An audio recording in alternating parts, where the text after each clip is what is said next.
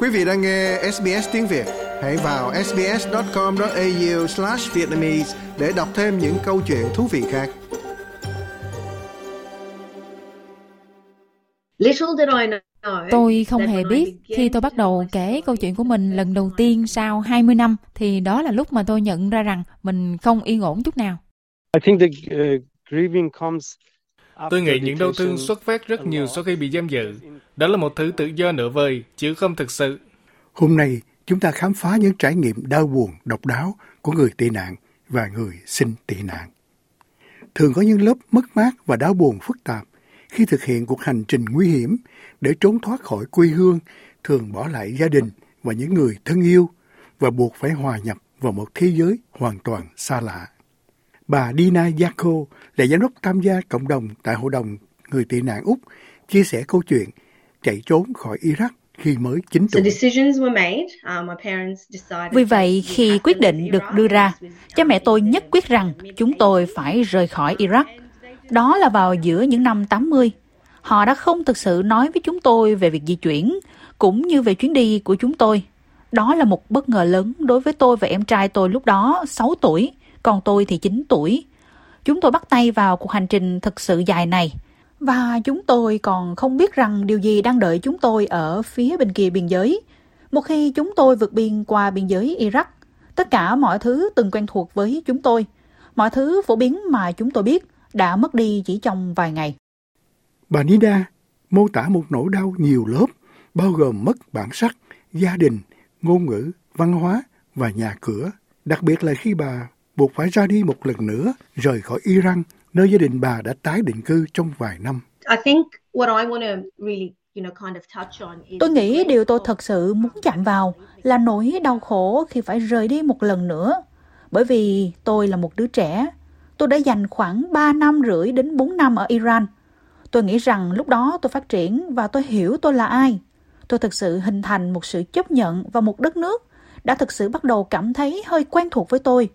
Tôi bắt đầu nói ngôn ngữ, biết nhiều hơn về văn hóa và khi tôi sắp xếp xong, tôi lại được báo rằng một lần nữa tôi phải gói ghém ra đi. Vì vậy, đối với tôi, tôi nghĩ rằng thật sự đau buồn khi phải mất đi con người tôi một lần nữa. Quả thực sự là khó khăn và đã ảnh hưởng đến tôi rất nhiều. Bà nói rằng nỗi đau đã thay đổi trong suốt cuộc đời của bà từ một đứa trẻ đến một thiếu niên và bây giờ là một người lớn. Rất nhiều điều đã um, xảy ra bởi vì có quá nhiều mảnh ghép còn thiếu cho câu đố của cuộc sống này.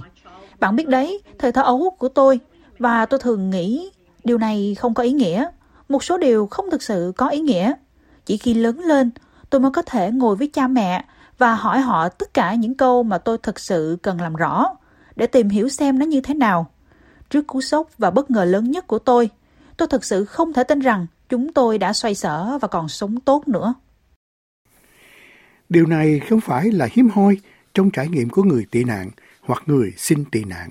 Ông Mustafa Azimitaba hay Mos như ông được bạn bè ở Úc triều mến gọi.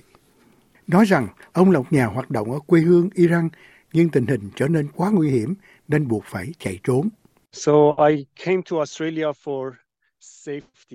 Vì vậy, tôi đến Úc để được an toàn, đến đảo Christmas bằng thuyền, và chính phủ Úc giam giữ chúng tôi bằng một loại quan tài vô hình. Xung quanh là rất nhiều hàng rào, cả hàng rào điện, rồi gông cùm, các điều kiện thiếu vệ sinh, hàng trăm nhân viên an ninh, rồi các loa thông báo rất nhiều, ngay cả khi tôi không còn bị cầm giữ. Trong suốt thời gian 8 năm bị giam giữ, tôi chỉ được biết đến có một con số, đó là KNS 088. Ông mô tả nỗi đau ngày càng gia tăng, tiếp tục diễn ra kể từ khi được thả ra khỏi trại tạm giam nhập cư vào năm 2021. So what what they did to me is they, Vì vậy, they những gì họ đã làm với tôi là họ lấy đi danh tính mà tôi chỉ được biết đến bằng con số. Chính phủ nói với người dân ở Úc rằng đây là một trung tâm thanh lọc. Những gì tôi muốn nói là chia sẻ thực tế với mọi người rằng đó không phải là một trung tâm thanh lọc mà là các trung tâm giam giữ ở Úc, là các trung tâm tra tấn, Tôi nghĩ rằng rất nhiều sự đau buồn xảy đến sau khi bị giam giữ bởi vì thiếu tự do, một hình thức bán tự do mà không phải là một sự tự do thật sự. Bởi vì tôi vẫn đang có visa bắt cầu, không có visa bệnh viện và họ muốn tôi rời khỏi Úc. Đó là một giai đoạn đau buồn trong cuộc hành trình của tôi. Còn luật sư di trú và ủng hộ người tị nạn Oliver Sliwa cũng buộc phải rời khỏi nhà cửa của mình. Ông sinh ra ở thủ đô Baghdad của Iraq, là con út trong gia đình có bốn anh chị em và chỉ mới 4 tuổi rưỡi khi ông rời nơi đây vào năm 1992 cùng với mẹ và các anh chị em của mình khi Iraq trở thành một nơi không an toàn cho các tín đồ Kitô Assyria. Cuộc hành trình của Oliver không chỉ bấp bênh mà tình hình của cha ông cũng vậy, người mà họ buộc phải bỏ lại phía sau. The only thing was we had to leave without my dad just to avoid suspicion. And because of his his um, Điều duy nhất là chúng tôi phải rời đi mà không có cha của mình, chỉ để tránh bị nghi ngờ do chức vụ của ông trong chính phủ. Ông là một nhân viên chính phủ, nên ông không thể nào đi được. Cha tôi phải ở lại. Chúng tôi không biết điều gì sẽ xảy ra cả. Chúng tôi đi qua Iran, rồi từ Iraq đến Jordan, từ Jordan đến Thổ Nhĩ Kỳ. Rồi từ Thổ Nhĩ Kỳ, chúng tôi ở trên một chiếc thuyền nhiều tháng, bị mắc kẹt giữa đại dương, ở giữa Thổ Nhĩ Kỳ và Hy Lạp. Hy Lạp không cho chúng tôi vào bờ biển của họ, còn Thổ Nhĩ Kỳ thì không cho phép chúng tôi quay trở lại. Tôi có một ký ức sống động về việc mọi người ném con cái của họ xuống thuyền, cố gắng thu hút sự chú ý của các tàu đánh cá để đưa chúng vào bờ. Chúng tôi không biết tương lai của mình là gì nữa. Liệu chúng tôi có thể ở trên con thuyền này mãi mãi hay ai đó chấp nhận chúng tôi hay không? Sau khi bị từ chối thị thực trong gần 2 năm ở Hy Lạp, Oliver và gia đình cuối cùng đã được chào đón ở Úc. Đơn của họ đã được chấp nhận vì mẹ ông được coi là một phụ nữ có thể gặp nguy cơ vì bà ở một mình với bốn đứa con. Ông Oliver cho biết ông nhớ ngay lập tức cảm tưởng như thể Sydney sẽ là nhà của mình nhưng nhớ lại nỗi đau ngay cả khi còn nhỏ khi rời bỏ cha mình. But in the back of my mind, I always thought Sâu thẳm trong tâm trí tôi luôn nghĩ khi nào cha tôi sẽ đi cùng chúng tôi. Câu hỏi là khi nào tôi sẽ đoàn tụ với cha mình sẽ xảy ra chuyện gì? Hãy tưởng tượng bắt đầu học tiểu học ở đây cho đến khi tốt nghiệp lớp 12. Cha tôi không có ở đó và tôi không biết điều gì xảy ra với ông. Vì vậy chúng tôi thường viết thư cho ông, gửi hình ảnh và ông sẽ trả lời.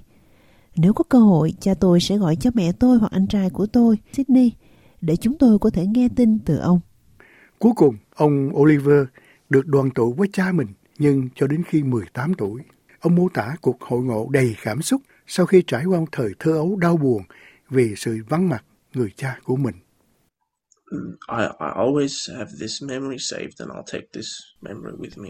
Tôi sẽ lưu giữ ký ức này và mang theo ký ức này xuống mồ. Khi cha tôi đến sân bay Sydney, tình cảnh giống như gia đình đoàn tụ sau 16 năm rưỡi. Chúng tôi ôm cha. Tất cả chúng tôi đều ôm ông và chắp tay lại. Chúng tôi khóc. Đó là niềm vui và nỗi buồn thật nhẹ nhõm khi cha tôi đã trở lại. Sự hỗn loạn và thăng trầm trong hành trình tị nạn là điều ông Moss có thể kể lại. Bây giờ, ông là một nghệ sĩ và là nhà làm phim, người sử dụng nỗi đau của mình cùng với các khía cạnh khác của cuộc sống để tạo ra các tác phẩm nói về trải nghiệm tị nạn. Với 8 năm bị giam giữ trong trại, cộng thêm 14 tháng giam chân tại khách sạn là một trải nghiệm tiếp tục ám ảnh ông. Thế nhưng, ông nhất định không để cho chấn thương này ảnh hưởng và quyết định cuộc sống của mình. I am uh, good at celebrating some moments. Tôi rất giỏi trong việc ăn mừng một số khoảnh khắc mà tôi trở nên thành công, ngay cả khi khoảnh khắc đó rất đơn giản. Ngay cả khi tôi vẽ một cái gì đó, hoặc vẽ ví dụ với đề tài là cà phê, điều đó luôn khiến cho tôi mỉm cười. Điều đó cho thấy tôi còn sống, sống sót từ cái trung tâm tra tấn và từ rất nhiều chấn thương. Bây giờ tôi đã vẽ được và tự gọi mình là một nghệ sĩ. Tôi chưa bao giờ nghĩ một ngày nào đó mình có thể trở thành một nghệ sĩ. Tôi chỉ cố gắng vẽ, kỹ thuật rất khác thường và tôi thích nó khi tôi nói về kỹ thuật khác thường vì đó là câu chuyện của tôi. Còn bà Dina nói rằng chưa bao giờ tưởng tượng có thể định cư ở Úc. Trong khi vật lộn để thích nghi với cuộc sống mới, bà cũng đang trải qua nỗi đau cho những người thân yêu của mình ở Iraq, những người đang phải chịu đựng trong chiến tranh vùng vịnh. So there was that grief of reliving, um, you know, the war again, but knowing Vì vậy có một nỗi đau buồn khi sống trong một cuộc chiến một lần nữa. Nhưng biết rằng gia đình tôi ở rất xa, nghe tin tức và xem tất cả những thứ đó trên các phương tiện công cộng. Đó chỉ là đau lòng và cảm thấy rất bất lực. Chúng ta nói nhiều về việc định cư và tái định cư người tị nạn. Rồi điều đó trông như thế nào? Thật không may khi những người tị nạn được tái định cư. Nhưng đó cũng là một quá trình dễ dàng không phải là một quá trình có hạnh phúc. Chúng tôi thật sự biết ơn, thực sự hạnh phúc khi được an toàn. Nhưng có một phần của bạn, một phần trái tim của bạn là với gia đình và những người thân yêu còn ở nước ngoài. Thường thì tình huống và hoàn cảnh không thực sự tốt nhất và không an toàn nhất. Nó giống như là một nỗi đau buồn liên tục thường xảy ra. Khi trưởng thành, bà cho nên đam mê giúp đỡ người khác để điều hướng nỗi đau nội tại trong hành trình tị nạn với hy vọng lấp đầy khoảng cách mà bà chứng kiến giữa người tị nạn và cộng đồng Úc rộng lớn hơn. Bà bắt đầu công việc cộng đồng với các gia đình chạy trốn khỏi Iraq vào năm 2006 và sau đó trở thành người ủng hộ người tị nạn cho Hội đồng Người tị nạn Úc vào năm 2017, bao gồm đại diện cho cộng đồng Iraq Úc tại Cao ủy Liên Hợp Quốc về người tị nạn ở Geneva. Bà nói rằng công việc này thực sự đã buộc bà phải đối mặt với nỗi đau của chính mình. Lúc đầu vô cùng khó khăn bởi vì câu chuyện tôi nghe đều liên quan đến mình. Tôi không nhận ra những câu chuyện này sẽ có tác động như thế nào đối với tôi bởi vì mọi người tôi hỗ trợ đều giống như tôi. Tôi không biết bắt đầu thế nào khi kể câu chuyện của mình lần đầu tiên sau 20 năm. Ngay từ đầu về việc phải rời khỏi nhà, trải qua quá trình xin tị nạn và ở trong các trung tâm giam giữ, rồi đến Úc để đối mặt với một số thời điểm thật sự khó khăn là khi tôi nhận ra mình không ổn và chấn thương đó thực sự đã bị rỉ máu. Vì vậy tôi phải mất thời gian rất dài để tôi chấp nhận những gì xảy ra. Đây cũng là trường hợp của ông Oliver. Ông đã sử dụng công việc của mình như một luật sư di trú và tình nguyện viên như một cách để giúp những người tị nạn và di cư khác trong việc định cư và thiết lập cuộc sống mới ở Úc.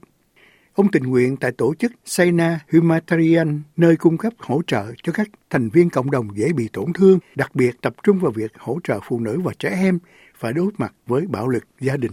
Cảm tưởng về việc cố vấn này là một cái gì đó xuất hiện ở độ tuổi Oliver rất trẻ. Throughout my whole school years, because I felt alone and growing up alone, trong suốt những năm đi học, tôi cảm thấy cô đơn do lớn lên một mình. Tôi phát triển cơ hội khi mọi người tị nạn Assyria hoặc người tị nạn Iraq mới đến. Trường sẽ đặt tôi làm cố vấn của họ hoặc bạn bè của họ. Tôi chỉ trở nên như thế này, từ lớp 2 cho đến trung học. Mỗi năm, tôi phát triển theo cách này. Trải qua điều này một mình và không muốn bất cứ ai khác. Tôi từng giúp thông dịch cho họ ngay tại chỗ, từ tiếng Assyria sang tiếng Anh hoặc từ tiếng Ả Rập sang tiếng Anh. Tôi đã giúp học sinh trưởng thành. Tôi không muốn chúng phải chịu đựng những gì tôi đã trải qua, như bị cô lập, rào cản ngôn ngữ, khó khăn, tất cả những thách thức và rào cản mà tôi đã trải qua. Tôi không muốn chúng trải qua điều đó.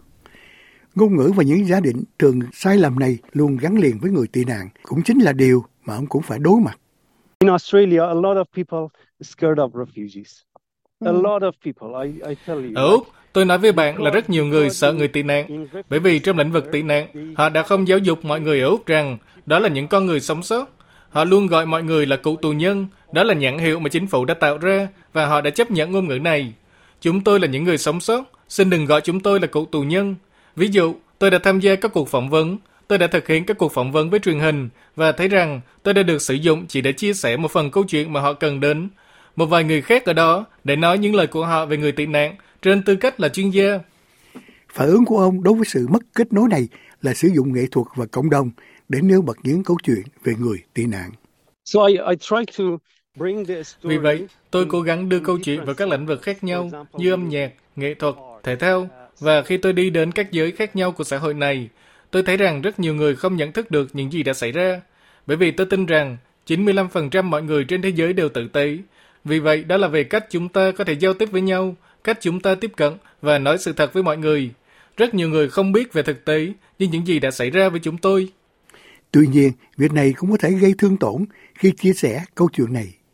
Ông Oliver phải tìm ra các kỹ thuật để tránh xa phải nghe những câu chuyện quen thuộc hàng ngày. Tôi có thể phát triển bản thân để kiểm soát nỗi đau và cảm xúc của mình, cũng như ngắt kết nối với nó. Luôn có một người đặc biệt gợi nhớ tận đáy con tim. Tôi phải tìm cách bước ra ngoài. Vì vậy tôi đã thực hành kỹ thuật này, lành mạnh, giúp cho bản thân tôi. Tôi chú ý đến sức khỏe của mình. Nhưng luôn có một tình huống cụ thể, giống như là điều này quá nhiều. Đây thực sự là cảm xúc. Có những trường hợp tôi sẽ thành thật với bạn. Một số tình huống cụ thể, mọi người thực sự làm con tim tôi đau nhói. Tôi phải kết thúc buổi tư vấn, đứng dậy, bỏ đi và thực hiện một số biện pháp chánh niệm của mình. Còn đối với bà Dina, chia sẻ câu chuyện của mình có nghĩa là điều hướng nỗi đau trong quá khứ của mình trong khi mang lại hy vọng cho người khác. Tôi nghĩ tôi đã chôn vùi rất sâu vì tôi không muốn nói về nó. Tôi nghĩ rằng khi không nói về nó sẽ khiến tôi cảm thấy tốt hơn rất nhiều. Nhưng tôi lại nghĩ càng bắt đầu nói về hành trình của mình, tôi càng cảm thấy có nhiều quyền sở hữu và càng kiểm soát câu chuyện của mình. Mà bạn biết là đang được thảo luận thay mặt tôi. Điều duy nhất tôi thật sự mong muốn và thông điệp duy nhất mà tôi muốn đưa ra là chỉ cần nhớ khuôn mặt của tôi và nhớ về câu chuyện của tôi. Vì vậy lần tới khi bạn nghe về những người tị nạn và những người xin tị nạn, chỉ cần nhớ rằng đã gặp người phụ nữ tên là Dina và cô ấy đã có một câu chuyện bi thương. Quý vị muốn nghe những câu chuyện tương tự có trên Apple Podcast, Google Podcast, Spotify hoặc tải về để nghe bất cứ lúc nào.